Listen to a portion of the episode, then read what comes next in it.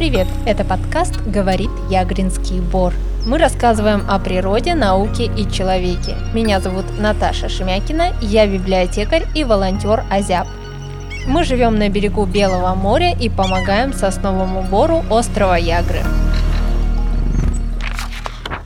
Сегодня у нас в студии Татьяна Паринова, биолог, кандидат биологических наук, доцент кафедры биологии, экологии и биотехнологии в Северном Арктическом федеральном университете имени Ломоносова, луговед, член Русского географического общества, заместитель по научной деятельности в Азябе. Привет, Таня. Привет ты луговед. И первый вопрос, который возник в моей голове, почему луговед? Хочется спросить, каким образом выбор пал именно в эту область, что сподвигло стать именно луговедом? Ну, действительно, очень специфическое направление деятельности. На самом деле, мы часто слышим, что ученый является кандидатом каких-либо наук, да, в данном случае я кандидат биологических наук, но при этом деятельность может быть очень широкого спектра от молекулярно каких-то генетических исследований до вот таких специфических, как луговед, болотовед, лесовед, лесовод, луговод и так далее. Да, действительно, не случайно возникло это направление моей научной деятельности.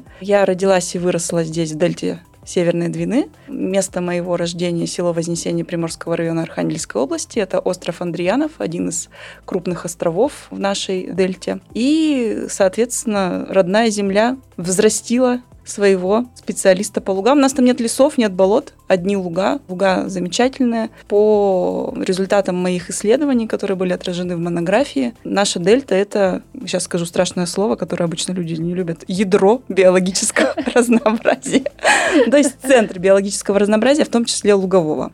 Ну и вообще это очень специфическая работа для тех, кто любит летом пожестче потому что луговед да, занимается исследованием лугов. В максимальный э, пик вегетации трав. Обычно это первая декада июля, это жара, 30 градусов, это слепни, это разная там машкара и прочее, и выходишь на свое поле деятельности, ко всем этим прелестям. Описываешь видовой состав, определяешь продуктивность. Ну и в целом, так как у нас сельское хозяйство сейчас с вами в регионе не на высшем уровне, а луга в основном это зависимые от человека экосистемы, они могут существовать только когда есть хозяйственная деятельность, они сейчас, можно уже с точностью сказать, для севера нашей области являются редкими экосистемами. А много ли у нас в стране или, может быть, даже вообще в мире луговедов? Ну, вообще, как показывают конференции, международные симпозиумы, людей по миру много, которые занимаются этими экосистемами. Ну, у нас в регионе конкретно так, чтобы человек целенаправленно да, занимался и позиционировал себя как луговед-эколог, к сожалению, я таких вот соратников не встретила. Есть около этой области деятели и те, кто э, действительно принимает участие в наших экспедициях, но себя не позиционируют, да, как луговед-эколог. Я все-таки себя именно в этом направлении рассматриваю как специалист и обычно в проекты вхожу вот в таком качестве. В целом по стране, да, люди есть, но их не так много, потому что специфическая такая деятельность очень на любителя. А сейчас вообще учат на луговедов? Когда мы учились э, в свое время в Поморском государственном университете, у нас было три специализации у биологов. Зоология, физиология человека и ботаника. И как-то ровненько так все разошлись. Понятно, что ты уже по зову сердца да, специализацию выбираешь, что ботаника вообще безапелляционно. И там же углубляешься в тему, дальше какие-то стажировки проходишь, сам нарабатываешь какие-то методы, пишешь потом статьи, монографии, там, методички, все глубже, глубже, глубже копаешься и в итоге просыпаешься, бах, а ты, оказывается, логовед эколог. Ты называешь себя практикующим ученым. Какие у тебя на сегодня задачи в этой области? Да, в одном из интервью действительно так сболтнула. А потом задумалась, да, я же вроде не там не врач, да, не психолог там. Ну, на самом деле, ученых тоже очень много. Я в первую очередь преподаватель, потом уже ученый, а потом уже там луговед-эколог, да, поскольку основное мое место работы это все-таки университет, и я являюсь доцентом нашей кафедры биологии. Невозможно преподавать для студентов дисциплины, когда ты сам не варишься в этой научной кухне. Поэтому вот под этим словосочетанием практикующий ученый я имела в виду то, что я да, в силу своих возможностей, в силу загруженности в университете как преподаватель, тем не менее, имею определенный научный опыт, достаточно неплохой, занимаюсь проектами, проектной деятельностью и преподаю эту проектную деятельность. Это и есть практикующий луговед-эколог. В чем уникальность острова Ягры с точки зрения науки? С точки зрения, наверное, даже биолога. Ну, действительно, да, это тоже один из островов дельты Северной Двины. Собственно говоря, моя родина, да, остров, теперь мое место жительства. Ну, у них разница только там э, зона, скажем так, речной аккумуляции, здесь зона морской аккумуляции. А дельта вообще очень древнее образование, 2000 лет, да, регрессия Белого моря, поэтому здесь на любом острове можно найти э, свой научный интерес. Ягры уникальны тем, что здесь уникальная песчаная коса с сосняками в доступе, в прямом можно посмотреть, увидеть увидеть по области таких мест с хорошей логистикой, чтобы посмотреть на все это не так много. Ну и плюс здесь есть мои любимые приморские луга. Это вообще отдельная такая глава в луговедении, поскольку приморские луга, они не требуют человеческого вмешательства и деятельности. Они существуют как луга, всю свою жизнь. Есть луга первичная и вторичная, если там совсем да, углубляться в луговедение. Вот так вот по-быстренькому экскурс. Так вот здесь есть луга, которые живут себе и живут, и не зарастают лесом, и не превращаются в болото, поскольку море э, рядом влияет зона морских брызг, да, все эти экологические условия специфические. Поэтому здесь есть и леса, и луга, и болотные экосистемы. Это вообще уникальная площадка для того, чтобы вывести сюда студентов, с ними провести практику, по биологии, там ботаника, зоология, геоботаника. Клевая площадка проводить различные мероприятия в рамках форумов, крупных, мы тоже уже много раз это здесь делали. С одной стороны, есть трудности, да, жить на Яграх, э, работать в Архангельске, в главном корпусе САФУ. Ну, это все перевешивает вот такая уникальная возможность быть прям вышел с подъезда, да, и быть с в природой. эпицентре, да, да? в эпицентре mm-hmm. всех этих природных событий. Ну и море тут вообще без комментариев. Ягринский бор с 2002 года относится к особо охраняемой природной территории. Я специально читала, что выучила, с, 2000, с 2002 mm-hmm. у меня возник вопрос. Во-первых, что это значит, да, а во-вторых, а почему только с 2002, а что было до 2002 года? Почему? Действительно, уже 20 лет, как наш Бор признан особо охраняемой природной территорией. Это такая природно-рекреационная экосистема. 20 лет – это хороший срок для а, существования ОПТ. Можно сказать, что да, это у нас не новенькая ОПТ. Ну, не, не старенькая, но и не новенькая. Такая пожившая уже свою жизнь. До этого времени просто, скорее всего, не было такой необходимости признавать эту территорию какой-то особой, придавать ей защитный статус, потому что не было такой сильной антропогенной деятельности, не было такого сильного, может быть, разрушительного влияния дюн на сосняк, как мы сейчас видим, наступают э, ну, в силу тут естественных э, факторов и того, что там фарватер постоянно да, углубляют. Поэтому назрела необходимость. Активисты того времени э, продвинули эту идею в администрации, и, соответственно, был, было принято это правильное решение. Теперь мы эту идею стараемся дальше до логического конца доводить, да, чтобы территория не потеряла охранный статус и наоборот приобрела какие-то новые характеристики в связи с новыми веяниями научными. Я, кстати, вспомнила, что Северодвинск же был закрытым городом. Возможно, действительно, тут меньше людей как-то приезжало, да, на остров Ягры в том числе. Да, конечно. Раньше такая сложность была приехать. Современные школьники уже не помнят тех времен, а я еще застала времена, когда боялись, что нас не пропустят, да, там документ забудешь, паспорт, и все обратно развернут. Да и в целом машин было немного, людей было немного, море вело себя поспокойнее, ветер был потише. Ну, вообще, если следите за погодой, и люди, кто ведут календари природы, наверняка э, видят, что ветра все сильнее, все дольше. Это все следствие глобальных экологических, климатических проблем. Мы с вами на передовой, мы у моря. Но вот этот статус особо охраняемая угу. природная территория, все-таки что он значит, что его должны охранять, что какие-то люди ходят, что есть забор какой-то, что это значит особо охраняемая природная территория? Ну, это определенный режим, определенные правила поведения на территории. У нас ОПТ местного значения, там не регионального, не федерального, то есть это самый низкий статус категории особо охраняемых природных территорий, но тем не менее существует перечень официально заключенных правил, которые люди должны выполнять, приходя э, насладиться сосновым воздухом к нам сюда в Бор. Выучить эти правила, наверное, раз и навсегда каждому северодвинцу, а также гостю, приезжающему сюда, и тогда сбором все будет отлично. Правил много. Нет какого-нибудь списка для тех, кто попроще надо им, чтобы не читать это положение или что там? Да, сайт Общества защиты Ягринского бора. Там вся актуальная информация размещена в очень доступной такой визуальной форме. Мы в виде значков специальных все вот эти правила вынесли. Вся территория бора насыщена информационными стендами. Навигация есть, в том числе наши стенды с правилами. И можно скачать нашу брошюру или купить ее в печатном варианте. Там тоже отдельный раздел посвящен правилам поведения поведения. Ты состоишь в АЗЯП, обществе защиты Ягринского бора. Как ты там оказалась? Они тебя нашли или ты их нашла? Как вы встретились? Действительно, можно сделать отдельную историю о том, как встретилась команда Азяб. На самом деле это такой естественный социальный процесс, когда люди, которые наполнены одними и теми же мыслями, чувствами и идеями, рано или поздно в пространстве и времени пересекутся. Поэтому это было такое взаимное движение. Меня к Азябу и Азяба ко мне. Так вот на одной волне с Ильей Александровичем списались и решили, что будем дальше...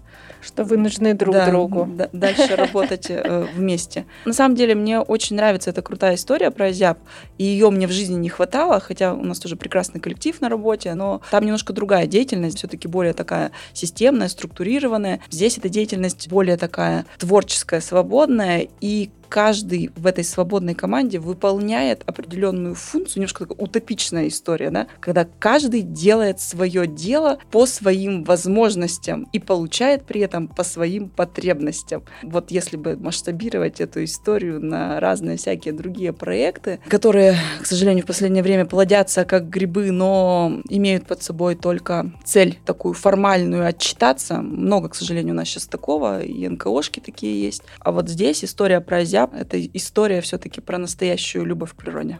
Какая у тебя там задача, какая у тебя роль, что ты делаешь? Что нужно, то колотить, пилить, если даже вдруг острая необходимость возникнет, без проблем с мужем мы присоединимся и присоединяемся. Но, конечно, так как моя основная специализация все-таки ботаника, то научные исследования бора, в первую очередь, это сбор э, информации научной, это определение видов растений в первую очередь, э, мхи, лишайники, сосудистые, и проведение различных мероприятий с научным уклоном, плюс участие в изготовлении всей нашей э, научной продукции, научно-популярной, для того, чтобы соблюсти вот эту ботаническую грамотность, как я обычно говорю и подчеркиваю. Невозможно простому обычному там, человеку делать таку, такую огромную работу, например, как вдруг за пять минут придумать и сделать стенд информационный, допустим, даже про белку. Для этого нужно знать как белка живет, где живет, что ест, что пьет. И дизайнер чаще всего пользуется теми материалами, которые мы в команде вот с Анастасией,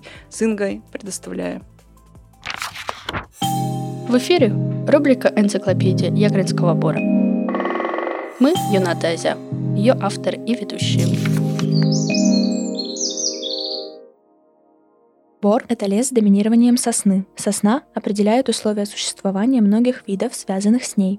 Семена сосны едят белки, дятлы, бурундуки. Хвоей и почками питаются лоси, белки и глухари. Корой – жуки-короеды. В сосновых шишках вкусные семена, особенно полезные зимой, когда птицам и белкам так холодно и голодно. Даже старые сосны, сухостой, пни и валежник продолжают быть ценными для природы. Они являются местообитанием для млекопитающих, птиц, насекомых грибов или шайников.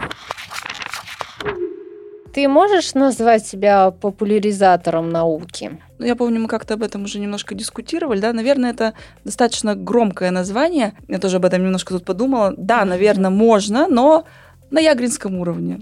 Ягринский популяризатор. Меня ну, может, Северодвинский хотя бы. Ну, можно даже и Северодвинский, но, в общем, масштабы Ягры меня вполне устроят. Это мой маленький мирок. Ну, смотри, кто такой популяризатор для меня, допустим, это человек, который как-то связан с наукой, допустим, ученый, И он занимается тем, что он рассказывает про науку, про то, что он изучает про свою работу каким-то простым, понятным языком для тех, кто с этим не связан. Я думаю, что ты очень даже подходишь.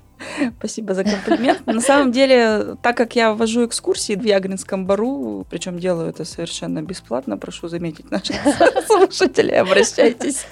Хотя любой труд, конечно, должен быть оплачен, но есть такие дела, которые хочется делать просто от сердца, от души. Так вот, как раз во время этих экскурсий я действительно делюсь своими знаниями, да, пытаюсь как-то людям ответить на их вопросы. Вопросы очень разные, порой неожиданные бывают. Поэтому я всегда подчеркиваю, что что те туристические фирмы, которые хотят пользоваться нашей большой Ягринской тропой и водить по ней туристов, не просто водить, а чего-то рассказывать, было бы хорошо, если бы человек имел хотя бы какое-то базовое естественно-научное образование для того, чтобы очень грамотно да, суметь ответить на любой вопрос. Я против того, чтобы экскурсию проводили все-таки не специалисты по Большой Ягринской тропе. Можно больше вреда да, нанести, чем пользы, потому что дети, например, очень восприимчивы к информации. Можно все что угодно во время этой экскурсии экскурсии зародить любую мысль. Что можно зародить во время экскурсии?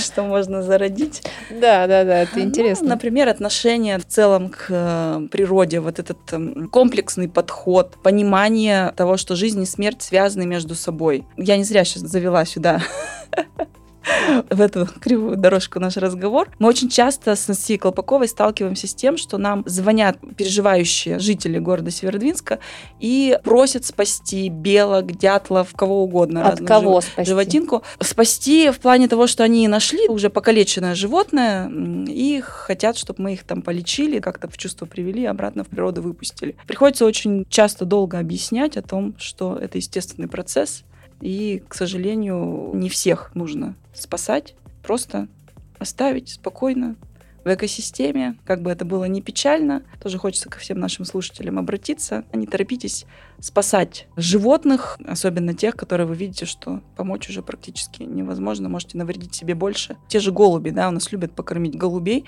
особенно папочки с детьми. Для меня большое расстройство, когда стоит малыш держит в руке семечки, и голуби его облепляют со всех сторон, да, сидят у него там на голове, на плечах, на руках, а потом откуда у малыша всякие разные заболевания вдруг, или даже белочка царапнет, немножечко поранит ручку нежную малыша. Очень осторожно нужно быть в контакте с природой. Самый главный принцип здесь не навреди. Поэтому все-таки, когда специалист экскурсии проводит, он все эти и правила рассказывает, нюансы рассказывает, и это рождает в слушателях какую-то ответственность, понимание, жизни. Вообще, чем меньше трогаешь природу, тем лучше. Она сама справится без нас. В Архангельске есть музей природы Арктики. Что это за музей такой? Расскажи, как в него попасть, для чего он создавался и вообще. Это еще один наш с коллегами проект. Ему уже три года. В главном корпусе САФУ в Архангельске э, выделено несколько помещений для того, чтобы проводить специализированные мероприятия, связанные со знакомством с арктической природой. А, абсолютно разноплановые, разный возраст, э, разные участники. Но они приходят в вот такую академическую, строгую научную среду и знакомятся с природой арктической, с ее разнообразием. Есть выставочные экспонаты, созданы разные программы. Такая еще одна площадка у нас в регионе для того, чтобы не выезжая в Арктику в рамках экспедиции, например, Арктический плавучий университет, а просто придя к нам в САФУ, познакомиться с деятельностью ученых наших архангельских, с результатами их работы, ну и просто в целом даже познакомиться с флорой фауной. То есть туда может прийти любой человек, да. и не обязательно из нашей области, какой-нибудь турист. Попасть может абсолютно любой. На сайте САФУ есть вкладочка, посвященная нашему музейчику, и директор музея Верховцева Елена Павловна без проблем проконсультирует, когда, как лучше попасть, прийти записаться. Конечно, предпочтительно малые группы, но и индивидуальные экскурсии мы тоже, в принципе, проводим. Дневник Ягринского бора – это проект, который был реализован в 2021 году. Расскажи немного о нем, что это такое, для кого, что там делали. Это мы делали, как мне кажется, уже давно. столько, столько уже а, прожито и пройдено. Хотя совсем вот совсем только что. Это был такой пилотный наш проект. Хотелось бы его повторить, может быть, даже с библиотекой вместе. Мы делали выездные занятия в Бару, ездили в Сафу на экскурсии и занимались со всеми, кто записался на эту программу и кому была интересна история про изучение бора но своими гражданскими силами. То есть это проект гражданской науки, citizen science, когда абсолютно любой человек независимо от его уровня образования или возраста, обладая совсем небольшими техническими возможностями, в частности смартфона, выход в интернет, может внести свой посильный вклад в изучение, ну, допустим, Ягринского бора, УПТ соснового бора острова Ягры. У нас э, есть на платформе iNaturalist, я натуралист, это такая социальная сеть для биологов всемирная по изучению биоразнообразия. У нас есть своя вкладочка по Ягринскому бору, и все наши фотографии флоры, фауны мы туда выкладываем. Потом это все входит в большую коллекцию биоразнообразия. Можно будет всякие разные анализы проводить. В этом году у меня защищалась уже в том, получается, магистрантка Татьяна Токарчук по как раз Флоре Ягринского бора, которая активно пользовалась этой платформой iNaturalist. То есть она проанализировала все эти фотографии, которые там выложены, видов растений, свои добавила наблюдения и сделала очень хороший обзор. Часть этого обзора также вошла в нашу брошюрку по Ягринскому бору. А сколько этот проект вообще идет по времени? Как я помню, на тот момент мы его реализовали за полтора-два месяца, то есть у нас была определенная периодичность встреч, но так как там уже погода была не очень, был конец осени, мы смогли сосредоточиться в большей степени на мхах и лишайниках, то, что еще не завяло и более-менее зелененькое было. Но мы очень много времени уделили занятиям э, в Музее природы Арктики. Даже наши волонтеры дневника Ягринского бора шили гербарии для Архангельского научного гербария. Наш Архангельский научный гербарий при Северном Арктическом федеральном федеральном университете, и при ФИЦКе две организации здесь в нем задействованы, он входит в международную гербарную систему, имеет акроним и является тоже таким коллектором э, информации о биоразнообразии. Но это летом надо проводить вот эти дневники. Ну, лучше там по весне. Вообще Ягринский бор э, самый, на мой взгляд, привлекательный в мае, начале июня. Когда еще нет животных этих летающих, да? Нет, когда вот только-только природа просыпается, такая определенная романтика. Ну, расскажи, какой у тебя был самый крутой проект, проектов так много, сложно выбрать. А, вообще, один из самых таких глобальных, в котором мне удалось поучаствовать, как луговеду-экологу, это в 16-17 году у нас был проект такой на несколько стран, его Британия инициировала, это Floodplain Meadows Partnership, если я не ошибаюсь сейчас в произношении. Это по-русски луговое партнерство, когда все луговеды-экологи из разных стран европейских, а в том числе даже из Африки, по-моему, у нас были партнеры, собирались и обсуждали проблемы в луговом луговодстве и в луговедении. Да, вот мы тусовались в Британии несколько раз, потом в Беларусь ездила, здесь в России у нас были встречи. И мы занимались изучением лугов пойменных в большой команде по определенной методике с доминированием кровохлебки лекарственной. Это такое растение очень интересное. Ну, кому надо, тот погуглит, посмотрит, как оно выглядит. У нас оно тоже есть, есть северная граница обитания. И потом опубликовали в ботаническом журнале, это наш такой крутой ботанический вестник всех новостей, опубликовали потом большую статью по анализу вот этих вот лугов, и оказалось, что несмотря на широтный или долготный градиент от Британии до Байкала, от Архангельска и Мурманска там до Воронежа, эти луга практически одинаковые. Вот такой вот интересный факт. Это характерно для озональной растительности. Еще очень много всяких научных нюансов. Кому интересно, можете загуглить и статейку эту почитать кровохлебковую. А, и, наверное, еще по крутым проектам это то, что последние годы нам дает возможность э, Всемирный фонд природы, ВВФ, наше архангельское отделение, ботаникам, зоологам, поучаствовать в их экспедициях для обоснования создания новых э, особо охраняемых природных территорий. Вот в этом году была экспедиция такая достаточно сложная расположенная в Пинический район на территорию Себ-болота.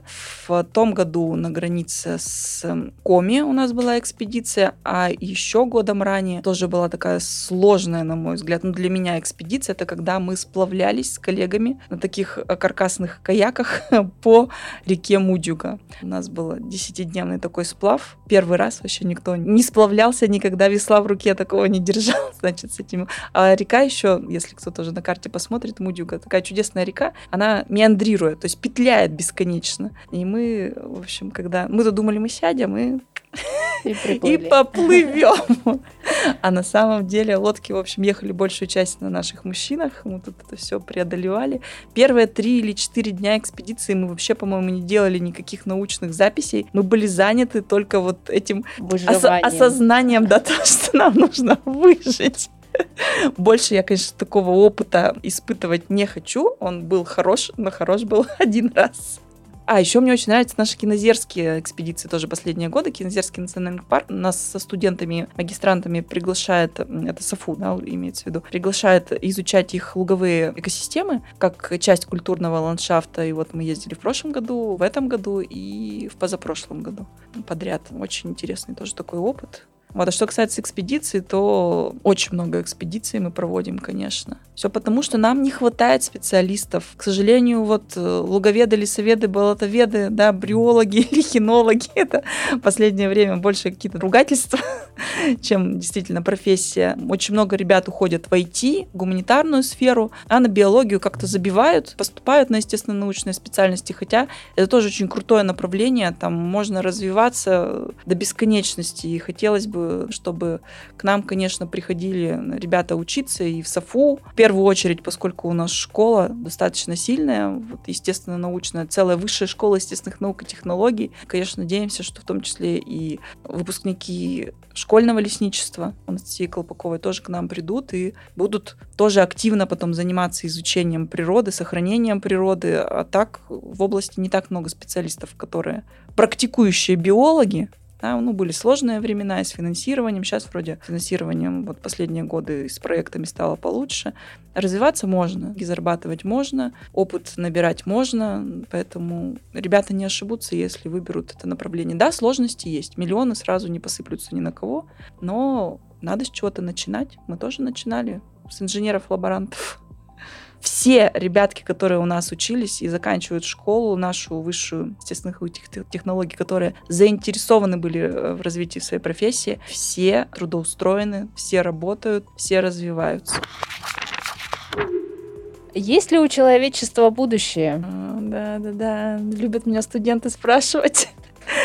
Мне выпала удача преподавать теорию эволюции для студентов четвертого курса биологов. Дискутируем с ними обычно. По этому вопросу, конечно же, у человечества будущее, по крайней мере, в каком-то первом приближении есть, но оно весьма туманно, потому что тот груз всех социально-экологических проблем, который на нас свалился в последние десятилетия, ну, это проблема конца 20-21 века, он, конечно, очень сильно напрягает и заставляет порой задуматься, ну, как я обычно, да, шучу, пока солнце светит, биосфера существует, человеком или без, но для нас жизнь может закончиться и раньше, чем потухнет солнце. Причем биосфера-то будет существовать, природа будет существовать, а вот человек если не решит все социально-экологические проблемы в ближайшее время. Веду такую дисциплину биоразнообразия уже, наверное, лет 15 подряд. И каждый раз, каждый год рассказываю, рассказываю, а потом доходим до момента, а что же сделано, что же решено? А темпы исчезновения видов все накручивается, накручивается. Не, на самом деле делается достаточно много по всей нашей планете. И учеными, и волонтерами, и обществом, и отдельными государствами, но недостаточно. Поэтому будущее есть, но оно туманно. Не очень позитивно было, но... Главное, что я сказала, что оно есть. Хорошо. Какую книгу ты сейчас читаешь? О, книги — это вообще отдельная история. Хотелось бы читать их больше, хотелось бы читать их много, но время не позволяет, да иногда тоже ресурс. Мне очень нравятся книги научно-популярного характера. В последнее время очень много достойных авторов. Франц Деваль, например, это приматолог, всемирно известный, выпустил серию книг. Наверняка здесь в библиотеке они тоже есть. Вот последний Последняя книга — это «Мужское и женское. Глазами приматолога», где как раз очень важная проблема женской эмансипации, да, мужской современной несостоятельности описывается через призму восприятия приматолога, то есть специалиста, который занимается изучением жизни приматов. И основной посыл этой книги в том, что интеллектуальных различий между мужчинами и женщинами нет. Есть какие-то там поведенческие различия. Нет никаких оснований для того, чтобы, например, не соблюдались те или иные права мужчин или те или иные права женщин. В общем, это про равенство полов. Очень интересно почитать. И у него еще есть две интересных книги. Одна — это «Последнее объятие мамы». Рассказывает там Франц Франсдвале в своем опыте наблюдения за самкой одного из приматов, сейчас не вспомню имя. И еще одна книга «В поисках человеческого у приматов». Первая книга, которая меня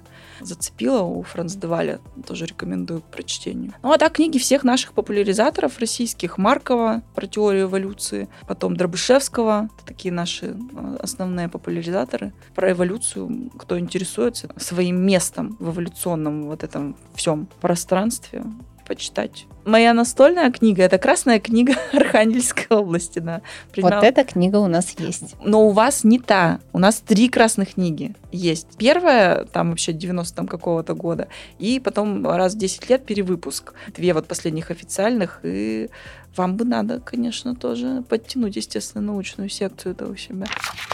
Спасибо за увлекательную беседу. Пожалуйста, зовите еще. Это подкаст «Говорит Ягринский бор», совместный проект «Азиаб» школьного лесничества Ягринской гимназии и библиотеки «Кругозор». Благодарим за поддержку губернаторский центр Архангельской области.